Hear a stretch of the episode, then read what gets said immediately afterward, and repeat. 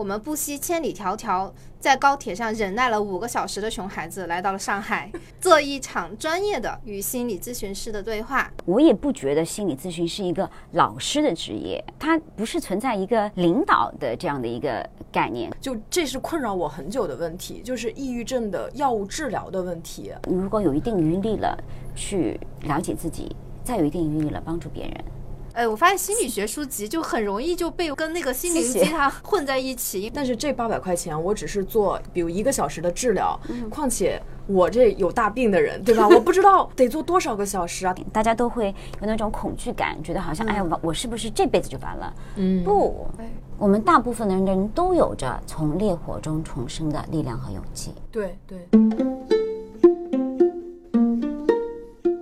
Hello，大家好，欢迎大家收听二零四零 FM 的第二十三期播客。我们是一档游走在阅读与生活之间的节目，旨在用价值与美重建有意义的生活。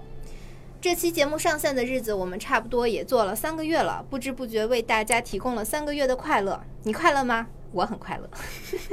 呃，不过你们是否还记得最初的最初几期节目，我们讲了很多关于幸福、如何接纳自己、如何面对焦虑之类的话题啊、嗯直到后来放飞自我，不管你们有没有受到抚慰啊，反正看上去我们是真的把自己鼓励明白了。嗯我们的听众群和朋友之间常常都会有一些关于心理咨询的疑问，因为这行应该是还没有被普及到很，就是人人都知道它是一个什么东西。对，呃还是有点讳疾忌医的感觉。对对对，包括我们去年卖的很好的一本书叫《蛤蟆先生去看心理医生》，其实那本书比较好的点就是它普及了心理咨询的一个过程，让大家基本上知道了心理咨询是一个什么样的东西。嗯啊、但是呢，更多的时候是它被各种神棍搅了个透，就池子不大，王八挺大。虽然有不少心理咨询师成立了各种各样的工作坊，但我依旧听到不少人遇到各种骗局。比方说，一上来就让你办卡办套餐，就是你买这个套餐，我就保证你在你这个套餐里把你的病治好。还有那种几百块钱就帮你挽回感情啊，其实那种几百块钱你是交了几百块钱之后，他们会让你后续一直在投入，有些人差不多会投入几万块钱在里面，但依旧没有挽回感情，甚至也没有给他做任何的心理咨询。然后还有那种打着二级心理咨询师的旗号做心灵成长小组，但实际上是为了洗脑搞传销，他是为了卖自己的产品，嗯，利用别人的脆弱钻空子赚钱，真的是很遭报应的一件事。对，所以这期呢，我们不惜千里迢迢，在高铁上忍耐了五个小时的熊孩子，来到了上海，是为了做一场专业的与心理咨询师的对话。嗯要不要做心理咨询？怎样寻找适合自己的医生？如何自查？这便是我们今日的课题。首先，我们有请我们的心理咨询师，也就是我们之前节目专门提到的一本书《焦虑是一种能量》的作者尹依依，跟大家打一声招呼。大家好，我是尹依依。嗯，我们跟依依呢也是初次见面，呃，这也是依依第一次做播客节目的嘉宾，非常感谢依依选择了我们。谢谢。哎，我们现在还没有太进入状态啊，可能大家会听上去有一些些尴尬，我们三个人都感到了一些尴尬哈、因为就是很多面对陌生人的时候，尤其是有权威感的人，是很容易胆怯的，会害怕被看透啊，或者是害怕自己哪里露怯啦，招人笑话。毕竟我们平时看呃医生，就是嗯。普通的医生的时候，医生都还挺凶的，嗯。啊，就连那个，所以大家就习惯性的是连病理性的疾病都拖到最后才有勇气去看。嗯所以对于完全不了解又反正也死不了嘛的那种心理疾病，就更是望而却步。呃，但是我们的生活中的一举一动呢，实际上是跟心理健康有着很密切紧连的关系。就好像有些人无法控制的暴饮暴食，实际上是因为缺爱，是缺乏安全感的。嗯，确实有很多这样的症状。嗯、因为身心的其实是紧密的连接在一起的。如果你的心理状态不是说那么健康的话，那它必然会在你身体上某一个地方反映出来。嗯那暴饮暴食最终很多的时候是说，你吃的不是食物，你吃的是你的情绪。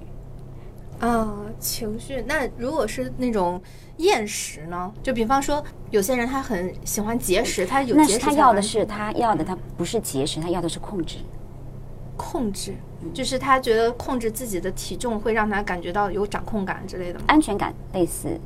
哎，那依依，我有一个问题啊，就是比如说，可能我对体重啊、身材也有一定的在意，但是昨天我跟元英散步的时候，我还聊到，我是很害怕身体变，就体重变重以后给自己带来的那种身体的笨重感，就我很怕自己因为长胖而变得就是懒惰。整个身体的能量下降，那这种就是也算一个心理上面的对自己身材的一个焦虑的问题吗？我只能说，现在整个大环境来讲，对女性的身材要求都已经非常苛刻了，就是大环境，所以你可能不知不觉的都会被受到一些影响。但是你说的呃，如果我胖了会感觉比较迟钝，这是可能是别人给你的影响，就是说你担心别人会因为你发胖而对你的印象或者智力或者能力产生一些质疑。嗯。这个就是说，可能不一定是身材焦虑，而是你对外在评价的一些焦虑。哦，哎，不过昨天我们说的好像更多的就是自己的身体感觉的，比方说我抬手臂的时候就没有那么自如的那种感觉。嗯，就是对，就比如说是因为我平时练瑜伽嘛，然后我在身体比较轻的时候。就练瑜伽的那个感觉就是很轻盈，很轻盈对。然后我一旦变胖以后，我就觉得我的那种扭转，然后那个肚子上的肉就会 夹在中间。所以说，瑜伽的宗旨是什么呢？它是平衡，对吗？就是在能够做到这样情况下，同时也要保持足够的营养，然后平衡永远是最难做到的。嗯，你要么在过瘦，就是这个就是其实。我们说心理健康也是这样子的，嗯就平衡它最难，就是你会达到一个点，你觉得你身轻如燕，但又好，又是比较健康的在饮食，然后又是在过着你想要的生活。就是如果你不小心去维持，嗯可能这个状态就一瞬而间就没了。所以如果没了，也不要太沮丧，就知道他他还会再来的。要接受，就是人的身体或者人的心理，它本身就是一个会起伏上下的，会有波动的。一个存在，嗯，对，因为我之前有过做心理治疗的经历，所以我知道一个好的医生就不会压迫你，就像刚刚。一一的给我们的回答就是，他是敞开的，是接纳的，而且他也不会摆一副圣女的面庞去鼓励你，给你打鸡血什么的，因为他觉得一切的行为都是可以理解的，都是正常的。嗯嗯，我们之前在跟一一见面之前有过几次微信上的沟通，一一给我的感受就是这个样子，所以我一下子对他产生了并且建立了信任感，而且我觉得一一特别真实。在我做这期节目之前，看了他很多在知乎上的问答。嗯，其中有一条让我印象非常深刻，就是有人问为什么要花那么多钱去英国读硕博，他的回答是我愿意，就就很可爱。而且他今天穿的 T 恤就是很有意思，对，它上面印着四个字是相当暴躁。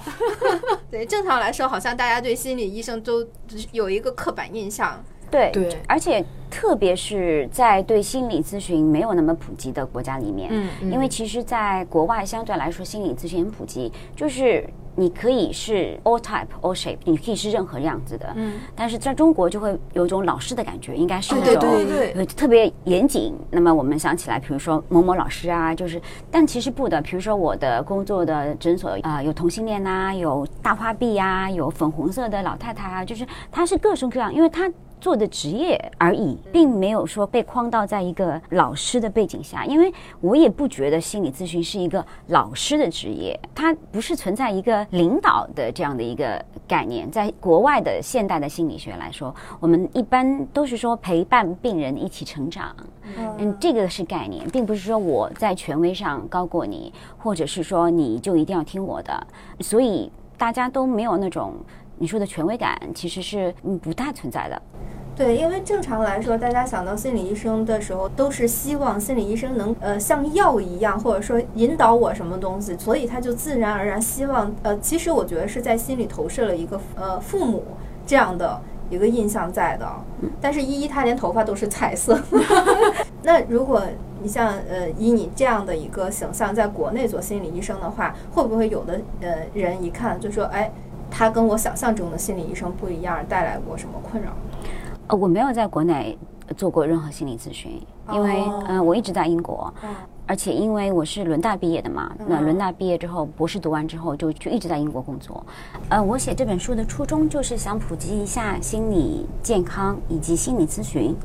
在国外相对来说是发展的一个比较完善的系统下，它是怎么操作的？嗯，那么也给国内的一些同行以及一些患者们提供一种另外的思考方式。嗯，包括很多我们说的伦理道德啊，这些最基本的，嗯他们应不应该怎么去寻找咨询师，这些我都是觉得是我当时想写这本书的一个很大的原因。你你刚才提到了嘛，我在知乎上有专栏，对不对？对然后有很多人会私信说，他跟他的咨询师发生了什么样的 对冲突，呃冲突、矛盾啊，或者是说，嗯、受到第二次伤害啊，或者第三次伤害啊，甚至还有产生超过于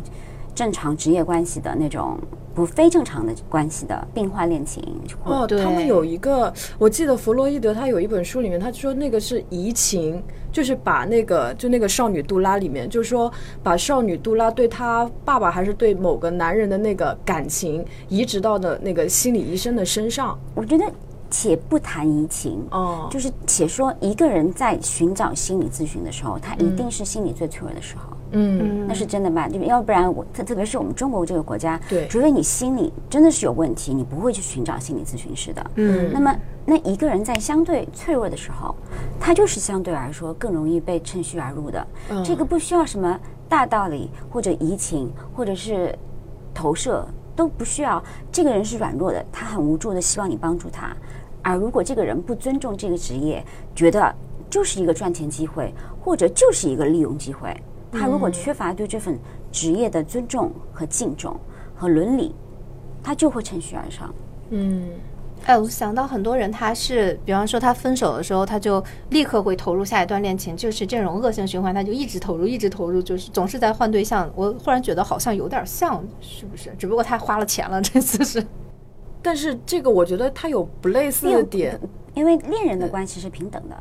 恋人在一段的关系里面，大部分的话，我们投入恋爱的时候是平等的。那你在进一个咨询师的门的时候，你就知道你们的你们的位置是不平等的，因为他有我有知识，我的知识可以帮助你，但这种不平等是需要大家都去理解并且尊重的。我不能因为我可能在知识上有一些超过你的东西，而去趁机来。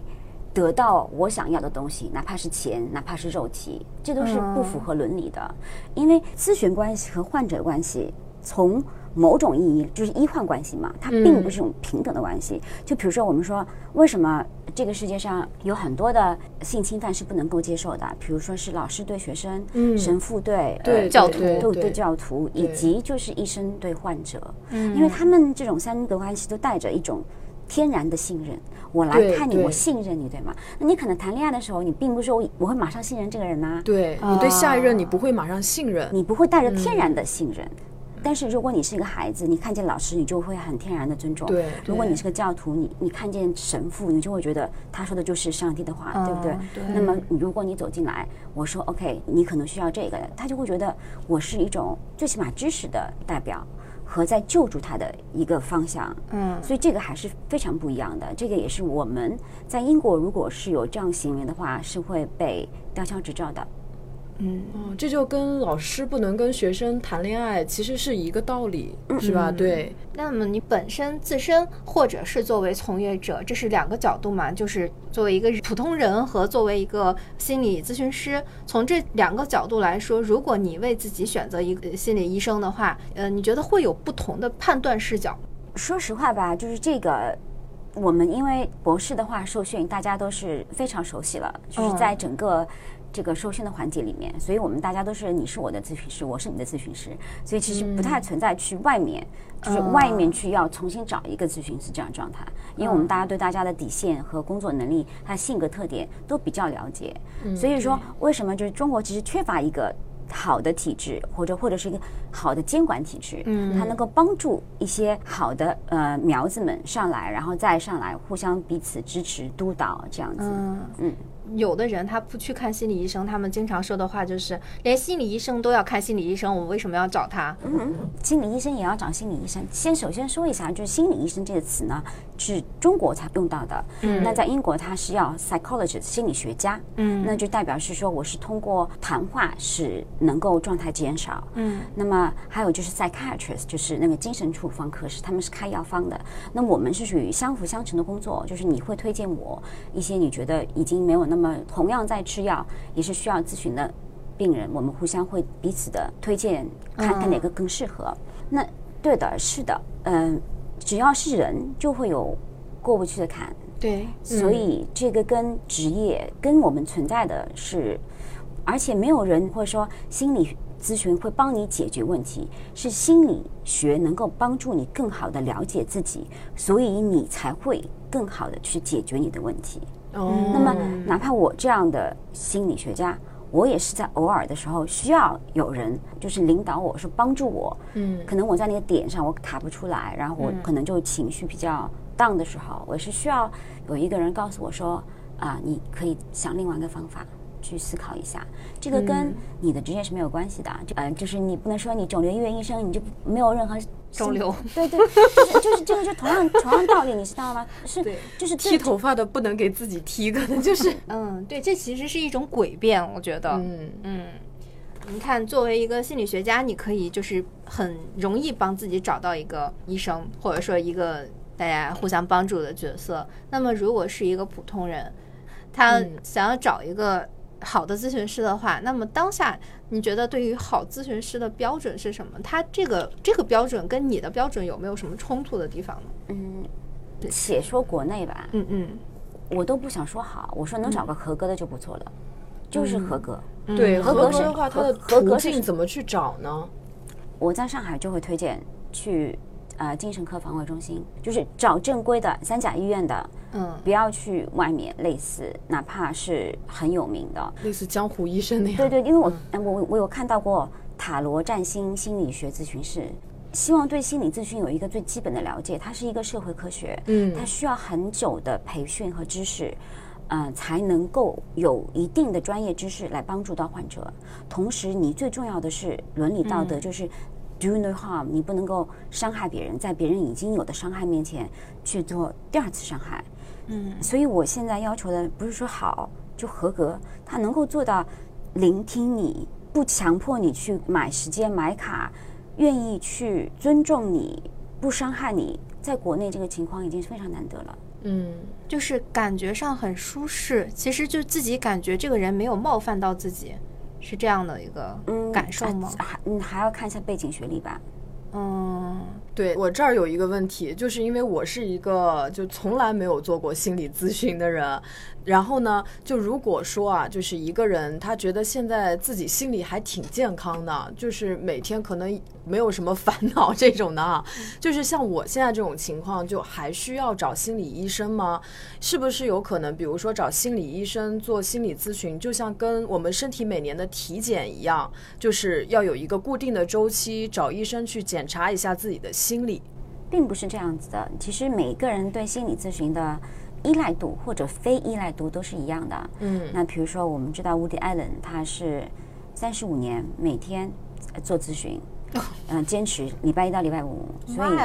是的，那他哪有时间反思和复盘呢？就是他哪有时间去？但他就是靠他他他他是这样的重度的，比如说对心理咨询依赖者。我们大部分，因为我是主治抑郁跟焦虑的嘛，就大部分时候还是看病人有症状才会来。也有就是我们叫做那种空中飞人型，就自己觉得大部分是 OK 的，但需要可能定期清理一下，嗯，就是也会来。这样的来访者也蛮多的。哦。所以，就比如说像我现在这样，就是我没有因为心理问题而对我的生活产生困扰的话，我可以暂时不用去找心理医生。对，完全就对。如果是他出现了一些问题的话，再去找就比较好。嗯，对。然后刚刚您有说到，就是您是专门专门做这个跟抑郁、焦虑有关的嘛？就这是困扰我很久的问题，就是抑郁症的药物治疗的问题。因为我身边就是有一些。抑郁症患者，然后他们就有吃药，但是我会发现他们吃药以后，好像没有产生一个特别积极的转变，就是身体会因为吃药变得非常的浮肿，然后精神各方面会变得很消沉，而且他们的反应力会变慢，然后就是睡眠各方面还不是很好，所以就是我想问一下，就是怎么看待这种抑郁症的药物治疗的问题，或者对心理疾病的药物治疗？我觉得是这样子的，就是呃，一般的治疗心理疾病的药物，在统称为血清素药物 （SSRI）。它有非常非常非常多的种类，而且有针对各种不一样、完全不同的心理疾病的问题。如果你用对了药，你是不会有很大的副作用。大家会有种偏见，好像我吃了抑郁药会发胖，其实真的不是，是不是诊断错误或者用药错误都有可能。而且我有发觉，这也是我在国内发觉的一一件事情，就是国内最普遍被诊断的就是抑郁症和双向情感。对对对对，但其实心理疾病有很多很多种。那因为那包那你因为它的种类非常多，所以它的用的药也有非常非常完全不同的特别特定的效果。比如说呃，百忧解大家都知道吧？对对对，对吧？哈，百百忧解它并不是一个专门用来治愈抑郁症的一个药，它其实是为了帮助饮食紊乱症患者呃减轻他们的忧虑。这样的一种作用，其实我觉得第一就可能是中国的医生在诊断病的时候太过清晰，可能时间也没有很多，就是你你要么就是抑郁，你要么就双向，但双向的药呢又是非常重的药，而抑郁的表现它可能会有焦虑啊或者很多问题，所以在国外我们一直推荐药跟咨询是要搭配在一起，药跟咨询是搭配在一起，而不是光吃药就没了。嗯，而且这样的话就会给大家造成很多，甚至于对抑郁类药物的污名化。其实就是对它有很多很多种，SSRI 发明到现在非常安全，也非常种类非常多，就有点像我们女孩子吃那种避孕药一样，就选择非常多。就是说你可以调着换，试着换，然后你看你自己身体反应不一样，然后再怎么样。所以我也是不明白为什么大家都去吃抑郁药有这种。很强烈的呃反应哦，那等那我觉得说是嗯，刚才你有说到就是诊断的时间太短，我确实觉得这是一个好大的问题。好像嗯，我有一个认识的人，就是他感觉自己不太舒服，然后他就去了，其实他是去的三甲的医院，然后医生就直接给他开药，然后说你住院吧，就就直接就这样。然后我觉得说短暂的一次的见面，你知道挂号就是聊两句，然后做一个那个抑郁量表的那个东西，嗯。就给了这样的一个判断，我觉得会不会不太？呃，他是分流派吗？因为我自己的那个，我来告诉一下，在通常在英国的这样的一个过程，就是跟精神科医生见面是时间最长的，他会差不多给你留两个小时，最起码的单人跟单人的就诊时间。嗯，然后他到了精神科医生，然后他大致。觉得你可能你有什么问题，开一些药，然后让你试一下，然后让，比如说我在楼下啊，他就让你这样，你你去楼下找尹医生，然后 Doctor In 会帮你做接下来的 therapy，就是是这样一个流程，therapy 就是治疗，treatment，两个小时，我觉得在国内就诊就这个时间，所以而且很很难，对对对，你在两个小时能够了解的，对一个人的可能他的他会问的非常详细，他问的身高体重，你的。BMI，然后你的食欲，你家庭的健康史，就有有会有很多很多的非常详细的资料，在变成那个药出来交到病人手里的时候，嗯，所以他是给他开了这个药之后，然后再告诉他他需要找你去做。同时做心理咨询，对，同时做双双向的去去去帮助他和治疗的结合。当然，我也会觉得说啊，比如说我最近在见一个抑郁症病人，他的状况嗯没有想象中的那么那么快的有一个调整，那么我也会说你可以用一下药药物辅助治疗。那么我可以推荐你去楼上的精神科医生，你去跟他会见见一下，看看他会推荐你吃什么药，类似。啊，这就好像就是你的，比如说要就身体生病了，一方面是做手术，但是另一方面还要自己复健啊，或者是说去锻炼身体啊，配合饮食啊。就像这个，我觉得其实心理要变得更健康，除了就是药物治疗，还有就是心理咨询，其实是要多方面去结合的。对，因为我觉得那种我我们身边的他们就是纯吃药，从来不做心理咨询的，我一直觉得这是一个悖论，因为心理生病其实是自己的想法有一些问题，或者说不能说是问题啊，就是说肯定是自己的那个心理那个坎儿过不去。只吃药，它只会让你生理上稍微变得舒适，你不迈过去心理那个坎儿，你这个药难道要吃一辈子吗？对，所以就是依赖药性嗯其实并不重要，是怎么样去解决根本的问题。对根本的问题在哪里呢？根本的问题就是是需要你自己在咨询师的帮助下去寻找的。嗯那如果没有这个，只是靠吃药，那就是维持一种情绪上的一种稳定。对。嗯哎，我想插回到刚才那个伍迪·艾伦的那个问题啊，你看像他，就是我们常常就是概念里面就是一周见一次心理医生，那他这样天天见心理医生，他有变好吗？我其实不是很清楚。他可能要求的不是变化，就是可能每一个人从咨询中要的东西都不一样。一样嗯，嗯有的人是要求变化，说 make me happy，类似啊。有的人可能就是说我需要一个另外的脑子来帮我去构思，啊，构想然后有人可能是需要我希望有一个人能给到我一个不同的看视觉的角度去、嗯，去去看这个世界，所以不是说他他咨询，他有很多的内容和含义是要你来决定的，是要来来访者来决定的。你走进来，你决定你要什么。嗯啊所以我通常都会问第一句就是 OK，你希望从这个咨询里面得到什么？嗯，而且某种程度上，是不是可以说，其实比较专业的心理医生，他一定是非常好的倾听者。那如果像 Woody Allen，我我只是猜测啊，比如说他每天去去做这个心理咨询，也许他只是想要一个愿意无条件的去倾听他的朋友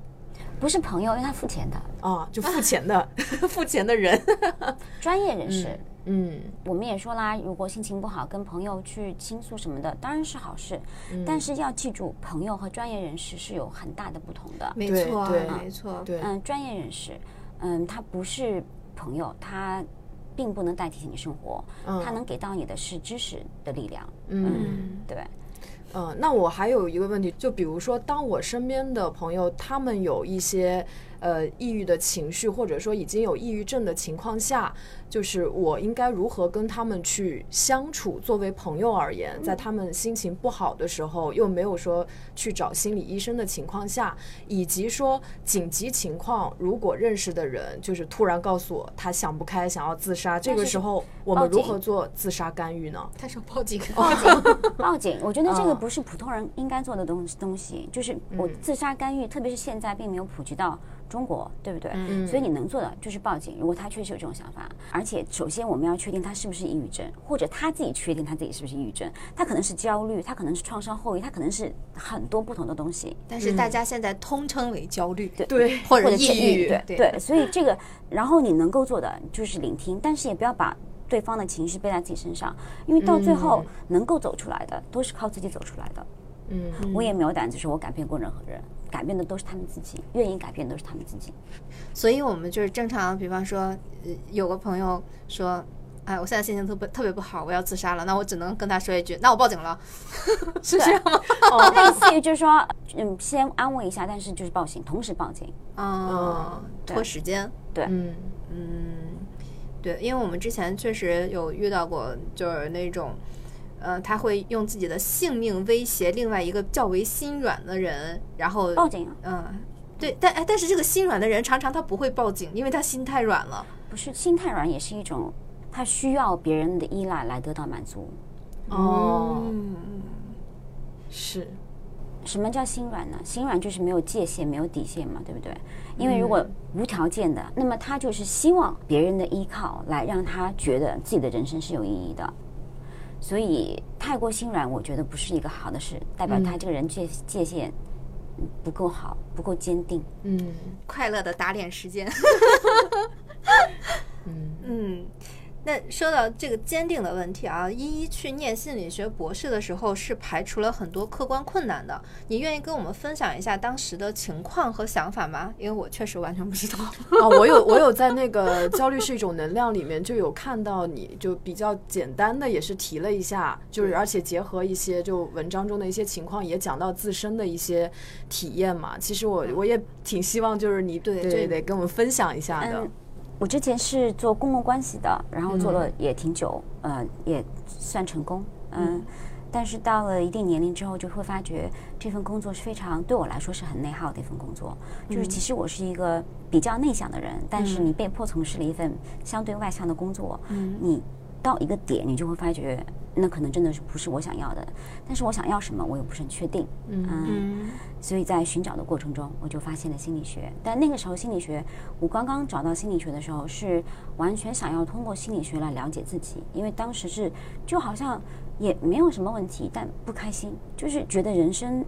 好像迷失了什么东西一样。嗯嗯，很多人好像都有这个阶段。对，然后我就想先帮帮看看能不能更加了解自己。嗯，然后就买了这种最基本的入层级的书。嗯，然后就发觉，哎，这个真的是我很有意思。而那个时候，其实国内对心理学真的没有完全没有这个概念。然后大家问说：“你干嘛从一个嗯非常好的行业转行去读心理学？”我说：“我真的就是喜欢。”你那个时候大概多大？嗯，三十多。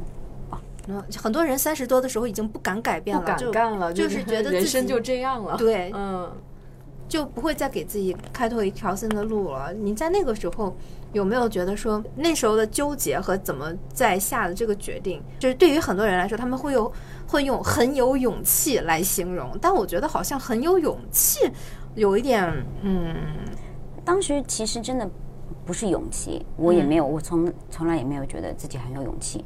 我只是觉得人生其实我们现在的人都挺长的，你在一份工作上做到三十一岁了，转有有一定的资历了。但是你能够看到你今后三十年是完全什么样子的，嗯，而且那个是我不想要的，那三十年的样子是我不想要的，嗯，那么我今后有没有三十年？我相信还是有的。那如果是可以的话，那当时也是应该有一定的经济基础啊，因为确实工作了一些年，去决定去做这件事情，然后是我做过的人生中最不后悔的一件事情。嗯，对，只要去追，就是 追求自己想就是喜欢的东西，其实真的不会后悔。其实我是读最基本的时候，然后才决定。去加入一个课程，然后我就跟自己说，这个是一个短期课程嘛，六个月。我说读不出来，那么就读不出来，对吧？那么再再再说，嗯，但读出来了，你就再往下走。我就这样一步一步的读完了本科、硕士和博士。哦，我知道，就是这样的想法反而很容易坚持。很多人。坚持不了的原因，因为他当他他就觉得我做就一定要做到最好最好最高，就我的期待值有点像是蜗牛一样，我我只能走这走这么一点，我觉得嗯到这一点我就很开心了，或者到这一点已经很不容易了，然后就走完全程了。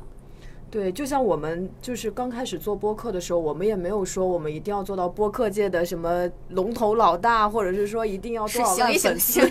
我们当时就收听量有五百的时候，我们就超级开心，就是每天会为一点点小进步而开心，而且当时也没有设很多的坎，觉得哎呀这个不行那个不行，就想到就去做了，反而这样就发现自己可能会越走越远。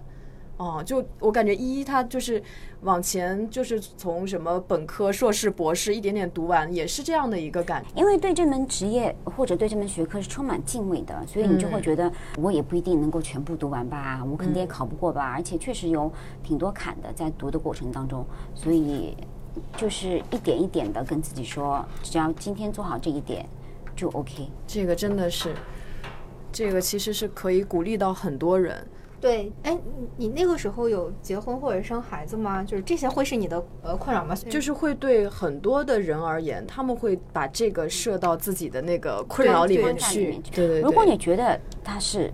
他就是；如果你觉得不是，他就不是。我在这里真的很想说一下我妈妈，我妈妈就是一个从来没有为孩子改变过自己生活轨迹的女性，而且她那个年代肯定比我更难做。对对对对对。所以，如果你想做，你一定可以做到。嗯，孩子生活婚姻是原因吗？是原因。但是如果你真的很爱一样东西，很找到你非常值得去花心思的东西，我觉得还是要努力去够一下的。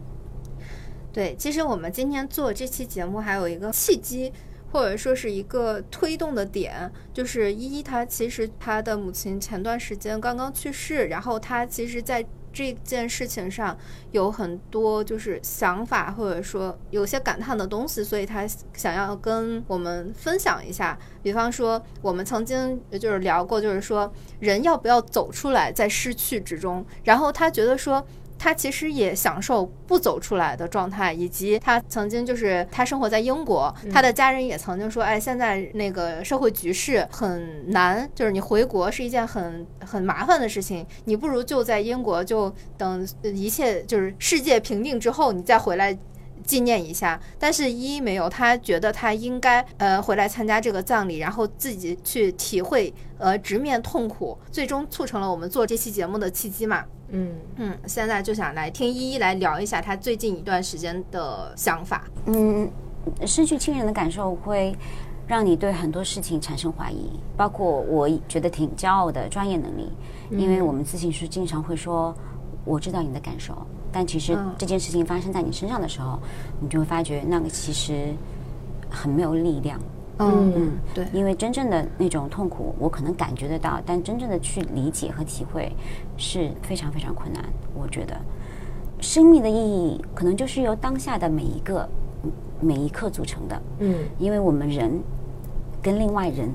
的不同，就是我们虽然在世界上甚至做着同样的事情。但是我们对这个世界的体验是完全不一样的。对，那就是我们人走到人类最后一天的意义。我觉得他就活出了我想象中非常恣意的样子。他的每一刻对他来说都非常有意义。对，因为依依之前跟我说过，她在十七岁之前跟妈妈的关系不是很好，因为她觉得她不是一个我们就是认为的妈妈该有的样子，她更在乎她自己。哦，嗯，但是这一点。嗯，也影响了依依做很多的决定。嗯，实际上，就因为她没有说太过过于放很多心在我身上。嗯，我很早就去了英国读书，然后相对来说也非常独立。嗯，然后包括他教会我坚强，教会我忍耐，这些都是我现在想起来觉得非常珍贵的礼物。现在大部分的父母都是把孩子紧紧的揣在自己的怀里，而不是说让他们自己去成长这种的。嗯嗯，但这些礼物可能是要在失去之后你才会明白。对，哎，这就让我想到以前有一句话叫“子欲养而亲不待”，是我我以前其实不太能理解这一句话，但是你刚才说这一句的时候，我忽然意识到，就是好像我们身边有这个人的时候，我们是很难很难去想，哎，这个人他其实带给我很多。东西就是他的一些特质，无论是什么东西，对对，就是那些特质，就是当他在的时候你是发现不了的，但是当发现哎这个人不在了，然后才发现其实我在很多很多的地方都有受到过他的影响。所以呢，这就是下一个话题，就是说每一段关系都是有遗憾的，所以不要去奢求一段关系是完美的，嗯，是能够满足你一切想象的。嗯，其实任何关系都是有遗憾的，现在的、死去的、过去的、将来的都是有遗憾的。嗯，所以有很多人他们在不管是失恋还是失去什么的时候，他们在面无法从遗憾中走出来，嗯，或者说原谅自己。你就有的时候，我觉得更多的时候是不能原谅自己的那种感受。不能原谅自己，是因为不能接受自己。嗯，不能原谅自己，就是在苛责自己，说你做的不够好。你不应该这么做，你如果不这么做，可能就会好了，嗯，对吗？这是一种自我批评，对吗？不能原谅自己，原谅我们一般来说对等的词是什么呢？批判或者是批评，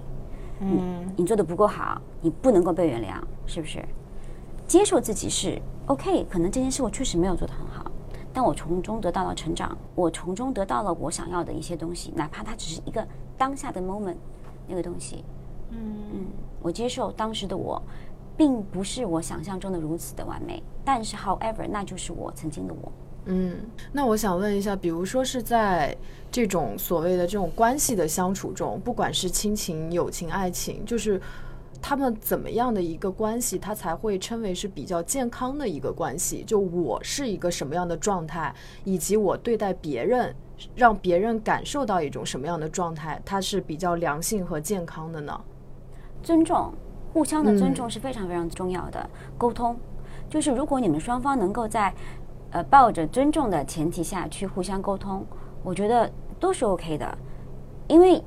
不要给关系设框架，嗯，因为每个人的需求会跟每个人需求不一样。但是如果你们可以在一个尊重着彼此不同的意见，又能够好好沟通自己想法的情况下，我觉得就是属于良性关系了。哎，对，我这这两个词儿真的还挺包含。但是我我观察到的就是很多人他是羞于沟通的，他不不敢表达自己的真实想法，他就是有些不是就是，那么他就这样接受他得到的情感是不健康的。对吗？嗯，你不能什么都想要，你必须要知道，如我要用亲密关系，亲密关系需要亲密来，嗯，交换。如果你把你的心关起来，我为什么要把我的心打开？嗯，那对不对？那为什么？你知道连接人类的情感是什么吗？是脆弱，就是真的只有见过彼此，朋友也好啊，恋人也好，是真正经历过一一些痛苦的事情，可能才会让你们变得更加亲密。是看见过彼此内心的人。那么，如果一个人在关系中说“我不要，我不要打开内心，我就不要”，那他同时要接受说他得不到真的感情。哦，这个这个是让我想起来，他们有些就是以过去的几年，就是所有的公众号都在说，你只有变得更优秀，你才能获得你想要的感情。但实际上，我我一直觉得这个是很悖论的，因为他更优秀，优秀优秀跟感情其实没有任何区别，没有任何概念，它不是一个。连续性的词，我我觉得是这样子。嗯，因为我觉得优秀在某种程度上是要硬撑的，我要硬撑的我自己很优秀。那我要在我的恋人面前表现我很优秀的话，其实是反脆弱的。嗯，我我就看那个，比如比如说像知乎里面有很多题啊，就是说，呃，失恋以后，然后我又减肥，又挣钱，又干嘛，然后让自己变得更好，然后我就值得更好的感情，就有很多这种比较鸡汤，或者说 比较 所谓这种正能量的文章，或者是分享的帖，但是他们没有分享，其实那个情感的核心是你愿意变得更开放。和去展现自己，展现脆弱、真实，就是真实吧，对不对？真实，嗯，真实的力量是最伟大的。嗯，对。但有的人可能会觉得说，当然这是不太健康的想法啊，就是呃，真实的自己是不配被爱的，就是别人不会喜欢真实的我的。嗯，那你要，那你的功课是首先是怎么去爱上真实的自己呀？如果一个不能够好好爱自己的人，他没有办法是给到别人健康的爱吧？嗯，不能。嗯，所以我们的课题是，任何的关系都是我们和自己的关系的一种延伸。嗯，首先我们要想要做的或者想要架构的，是不是应该是在自己的关系上好好的努力，然后再去想说我要在别的关系中去怎么做？嗯，那之前你说的就是不想从。现在的状态中走出来，其实是不是也是在接纳自己的呃脆弱点，或者是对我接纳，我不想坚强，我也不想节哀，我就知道我需要在一个很悲伤的点停留一段时间，那是我需要的时间。我不觉得这是脆弱，我觉得这是对我失去亲人的尊重。对，就是因为从所谓的就是就是正常来说的，就是社会。视角的履历来说，大家都会觉得说，哦，这是个优秀的人，或者说这是一个很很棒的人。然后好像这样的人他是不允许悲伤的，他是不允许就在所谓的呃不良状态中停留的。但是我觉得允许自己停留就已经很厉害了，允许自己真实也是非常重要的。嗯哦对，哎，我就这个我就想到，就是因为像我们这个疫情的初期，就是很多人他都面临了失业啊、失恋啊，以及生活中就是发生了各种各样的停滞，甚至是失败，然后呢就。产生了疫情期间的那种焦虑，好多人是会为自己的焦虑而焦虑的，就是您书中提到的那个二级焦虑。对，就是像这个的话，要怎么应对？甚至我现在的朋友，就比如说他最近可能是单身，他又不想一个人，但是他还找不着对象，又失业了，然后工作各方面可能也不是很顺心，他会给我发一大段自己不开心的话，然后说没事儿，我现在已经不难受了。就是他很怕我去担心他的焦虑，嗯就以自己的焦虑为耻，或者是觉得不好意思。你知你知道这这场疫情可以嗯说让全世界都陷入了一个创伤后遗症的状态，大家都需要很多时间，我不知道多久，嗯、来恢复到正常的一个，因为我们会对我们曾经以为可以掌控的世界，发觉是一无所知的。嗯嗯，疫情的最大的恐怖的地方是，你的生活轨迹完全被打破了。你觉得可以控制的，其实不可能。每个人都在经历的，其实你也有，你也不需要去解救他。我觉得分享就是说出你内心的想法，其实我觉得也是挺难的，或者是最近，这才是能够帮助他的。我说我没有担心你，我是跟我跟你分享你所面临的困惑。我作为一个人，嗯我也有，就是我作为一个人，哪怕心理学博士，困惑都是有。嗯，嗯，那是像比如说，就是在焦虑自己的这种焦虑本身的时候，这个时候就是说，就是去接纳自己在焦虑这件事情。一方面是我觉得是很，因为接纳自己是一个长期的，我们说一辈子的一个工作，就是一一条长路上面。嗯更多的时候是你要清楚你为什么焦虑。嗯就是你可能焦虑的原因在什么地方？呃，如果是外在的评价，那你就要懂得说，其实人生跟别人没什么关系。呃，如果是来自于自己，那来自于自己哪里哪里哪个地方，什么时候，为什么？是这样的一种嗯，比较会对自己问问题的一种方式。有的人好像他没有办法自查，反思，嗯，对其实对对，其实他可能反思着反思着就偏了，就他都不知道自己在反思什么。就是他们有很多人在反思过程中，他其实可能更多的是自责，陷入自责，但是他并没有真的反思，而且找到解决的方法。其实很多人所谓的他们不太能理解什么叫接纳自我，是因为他们也看不见自己的自我在哪里。我觉得这是一个呃，我觉得很常见的一个情况。嗯，但面对这样的情况，我我就会觉得比较束手无策，因为你看，像很多人他也不愿意去见心理咨询师什么的。嗯，在像这种情况怎么办？嗯大环境来说，其实就是要去科普心理健康这个概念。那么大家都希望我们今天在做的就是这件事情。小的地方来说，就要知道一点，你不能够改变任何人，你能改变的只有你自己。嗯他有自己他不同的路程，他可能在人生某一个点上，他觉得时间到了，他会需要那个帮助。嗯，你可能已经经历那个点了，所以就是我们不可能改变任何人，是他只能有他自己的路，他自己找到他人生或者找不到他人生的路。嗯就是不找不到也可以被接受，找不到就找不着吧。确实是这样子的，没有办法，就是这这是一个没有办法强迫的东西。嗯，你只能去选择，我愿意跟这样的生人生活，我愿意接受他这些难点或者困难点，而选择我我在生活中不要有这样的生活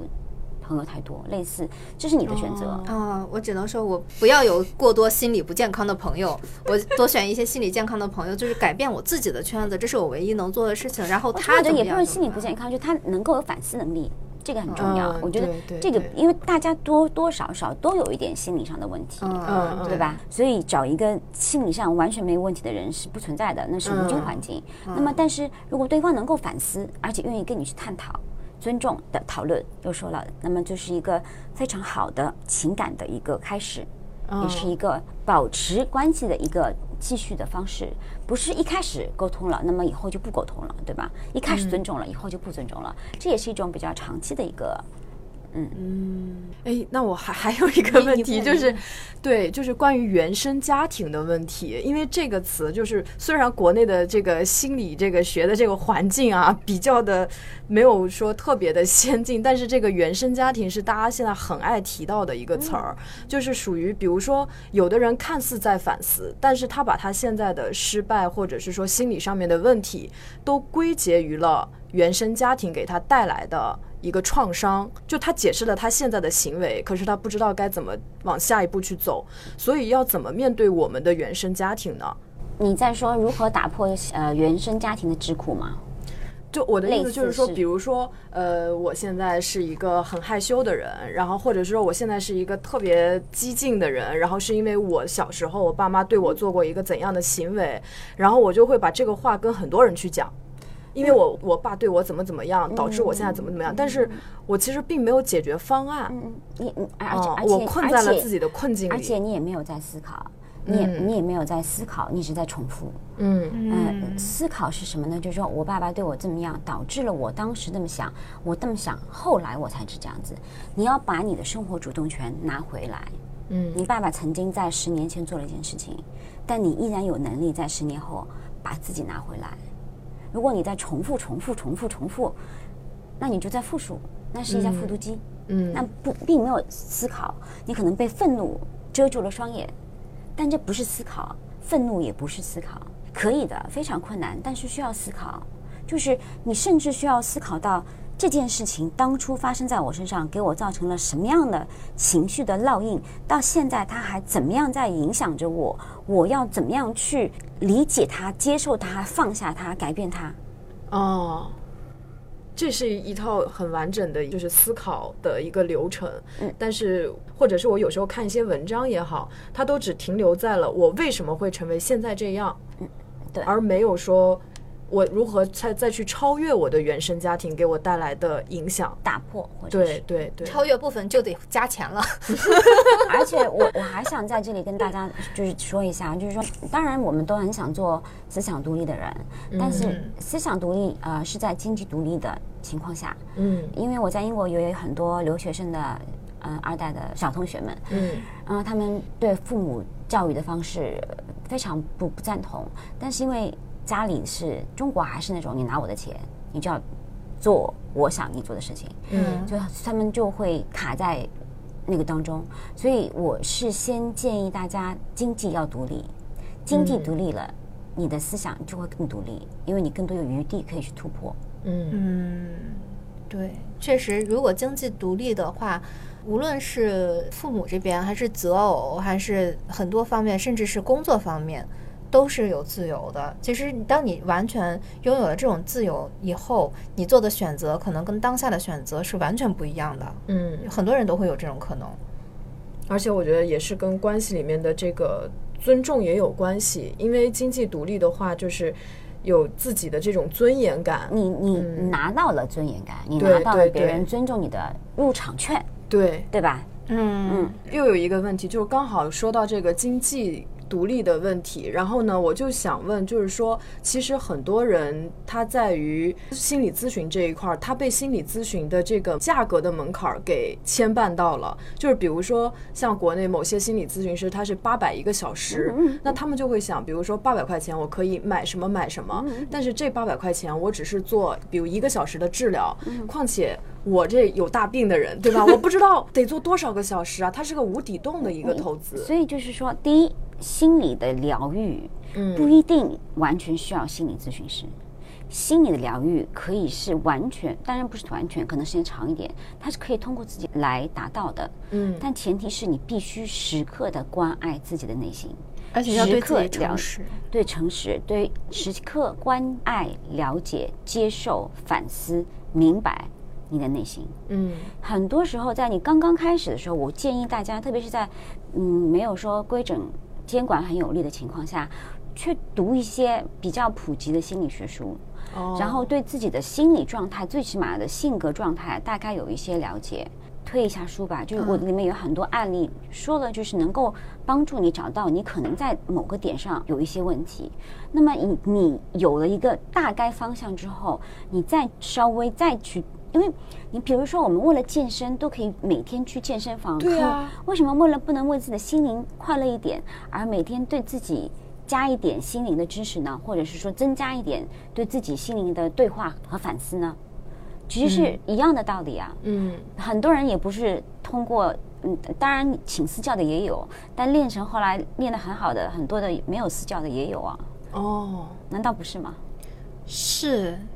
我在看心理医生之前，其实也看了好多年的，就是这种书，嗯各各种书。但是我我自己的感受啊，还是说，我去看心理医生和我这个自助的这个效果真的是非差非常大。但是你是因为有了经济的独立能力去做这件事情，你把它放在一个比较重要的事情上面去做，你觉得对我来说，看心理咨询比买个包重要，对不对？那是也是通过一个慢慢建立的过程。对对对，确实嗯对那很多人没有这样的想法，你不能不能强迫他。对，不所以就是要哦先给他一个前面的这个几年的这个过程，让他知道这是一个什么。你要相信他，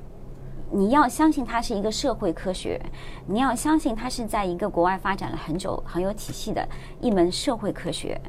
你要相信，嗯同时又决定他在你生活中需要占一定比例，并且愿意为他而付出投资。哦，对，因为我觉得像这种心理自查的时候是容易看不到自己的某些点的，因为我认为的我自己和真实的我自己其实它是有有一点差的。就是肯定嗯对，对但所以我当时觉得说心理咨询这个东西很有用，是因为我每次去看都被醍醐灌顶一下。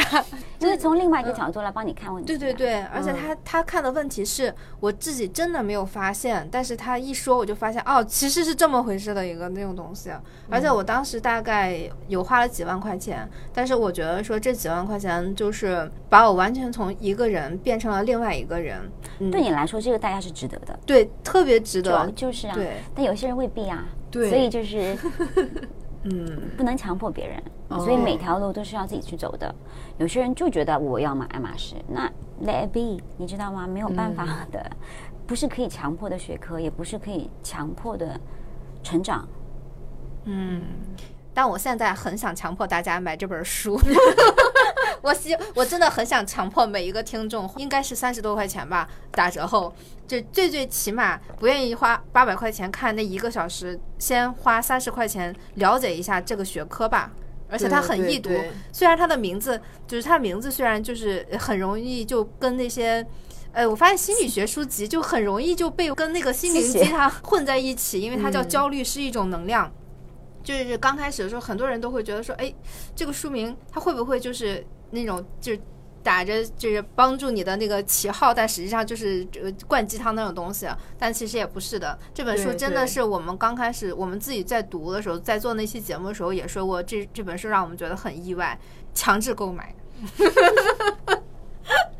哦，就是那个书里面还提到，就是说有一类人，他是说就看透生活以后还热爱生活，类似是这样一一类人，就是说我在做一件事情之前，我能接受他的失败，但我还是愿意去做，去尽我的全力去做。好像那个书里面还有提到这么一个，兴致勃勃，嗯，不然好多人就过了三十岁，感觉他整个人就麻木了，就算了，就是算了，生活就是算了。我在读博士的时候，我在博三有一个博导，她那年是六十九岁女性，她是四十岁，啊、离婚之后才开始读心理学的，然后六十九岁还在教课。我觉得他给我们很多女性也好，男性也好，嗯提供了很多生活的可能性。其实，嗯，人生呢，任何时候都不要算了，因为你永远不知道转角会是什么东西。对这个人生的可能性，确实是很多人就是觉得看不到，嗯、所以他就没法想象有很多可能，也可能是我们现在能社会上能看到的可能性太少了。比方说，很多人他呃哪怕是只是丁克或者不婚，他都找不到就是前辈可以探讨。大部分人都还是在一个固定的一个模式里面，嗯那那能够在每天的这个模式里面跳出自己的现有的思维方式，尝试一下，那就是已经很棒了。嗯那么希望如果能够做到这一点的大家，就自我鼓励一下，不要说我马上会有生活有巨大的变化，并不是，是我如果能够在每天的模式中的生活中，都能够抽出点时间来思考一下我自己，嗯，我的人生，那么就已经很棒了。而且我有一种感觉，就是我曾经以为就是像井底之蛙一样，我的天空就那么大。但是当我试图去爬得更高一点点，或者拓宽我的边界的时候，我就发现人的边界它是真的就是你想象不到的大。哦就你可以做很多你曾经从来没有想过，在你原来的认知里面 完全想象不到的事情，所以就会越生活越觉得世界就是非常的奇妙。嗯，就回头再去看的时候，就觉得哎，好像经历了很多各种各样的人生。哎，但是有些人他可能有一些根深蒂固的是生存焦虑，他就总怕我如果走到某一个程度，比方说，呃，我我四五十岁了，然后我探索自己，我倒是挺高兴的，然后结果五六十岁时我要饿死街头什么的。所以这就是一种勇气，跟你要知道你需要是什么。心理学或者心理健康也不是一种必须的东西，我们大力推广，但它，however，它是在马斯洛的最高层，它是一个。金字塔，我们自我的需要、自我的完成是最高的一个金字塔。那么很多人可能在营营役役中，这就是生活，对吗？对。那那如果有一定余力了，去了解自己，再有一定余力了，帮助别人，嗯，这是个奢侈品，非常，嗯，非常，在我看来，这个是最奢侈的东西。我哎，我感觉也不一定，也许有的人，比如说我的。职业就是在大街上扫马路的人，但是我可能愿意看一些书啊，或者了解一些跟心理学相关的东西。就即便我在扫地，我每天还是很快乐。我觉得这这就是我说的，能够做自己想做的事情是最快乐的事情。他就他就喜欢扫地，可能对，就也许在别人看来，我我活在这个最底层，但是我每天很开心。对对对对对，就你你能够做你喜欢的，就你的人生是去选择你所。处的职业或者工作，那是最幸运以及最奢侈的。嗯，对，其实我觉得很多人快乐与否跟他的职业、跟他的生活现状其实真的没有关系。对，嗯，我们其实看过很多快乐的环卫工人，他们是真的是为自己的生活很满足的。但是我们也见过很多所谓的富豪，但是他们每天愁眉苦脸。对，像如果这样看的话，排除我们的所谓的职业歧视。呃，和生存焦虑的话，那我觉得很多人他宁愿去做那个环卫工人，主动性，嗯，对，什么样的都可以。嗯，我们之前不是那本书就是蛤蟆先生那本书吗？他们弄了个抑郁量表，然后那个抑郁量表，你只要回复心理测试，它就会弹出来，然后你就去测你到底是几级抑郁。然后我天天在后面看后台回复，中度抑郁、重度抑郁。其实国内它的 diagnose 诊断太。太简单了，太简单，太不费力气，太嗯不尊重病人了。就是嗯，因为你不可能在五分钟了解这个人到底是什么。然后你包括双向，你还有躁狂，你还有很多躁郁，还有饮食紊乱。我想象不到，就是出去都是抑郁嘛，每个人都是抑郁嘛。每个人都是抑郁吗？然后还有污对抑郁症的污名化，就是因为这个人抑郁症啦，怎么怎么地啊？我觉得这种，啊，我觉得非常讨厌。对对对，而且知乎上经常有那种我要抑郁我怎么办？其实它不是绝症好吗，同学们？而且是个阶段性，就是谁还没阶段性的抑郁过呢？对呀，我谁还没有在阶段性的时候低落过呢？这个不是一种我得了完了像艾滋一样吗？对他们说这是抑郁就是精神癌症，我还想啊，焦虑啊、抑郁啊、感受啊，这些都是你跟世界、你感知世界的一种方式。嗯，而且它并不是恒定的，请大家记住，就就你不是得了一个这个东东西，你就一不一辈子不会好了，同学们。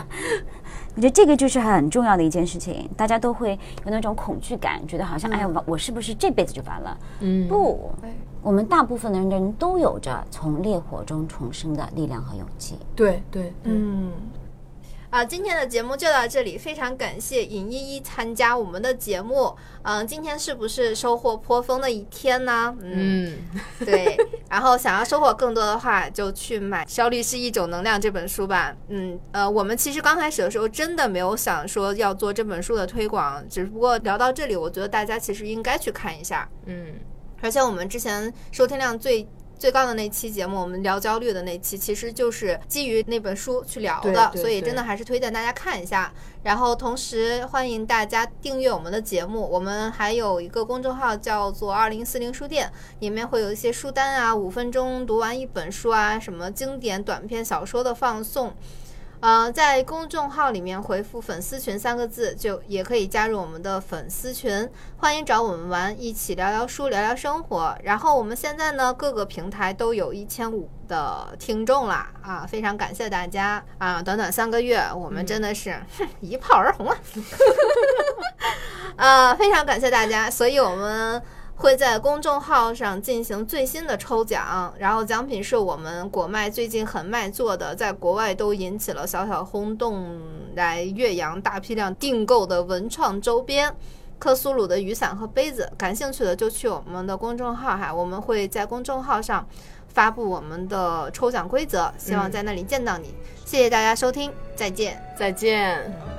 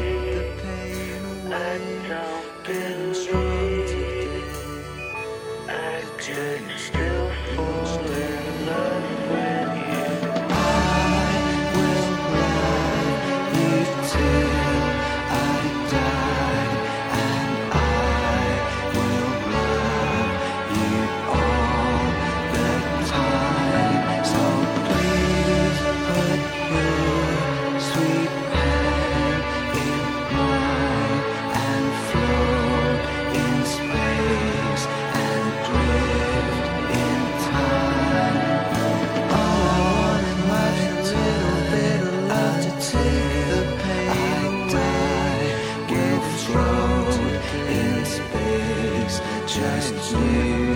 and I.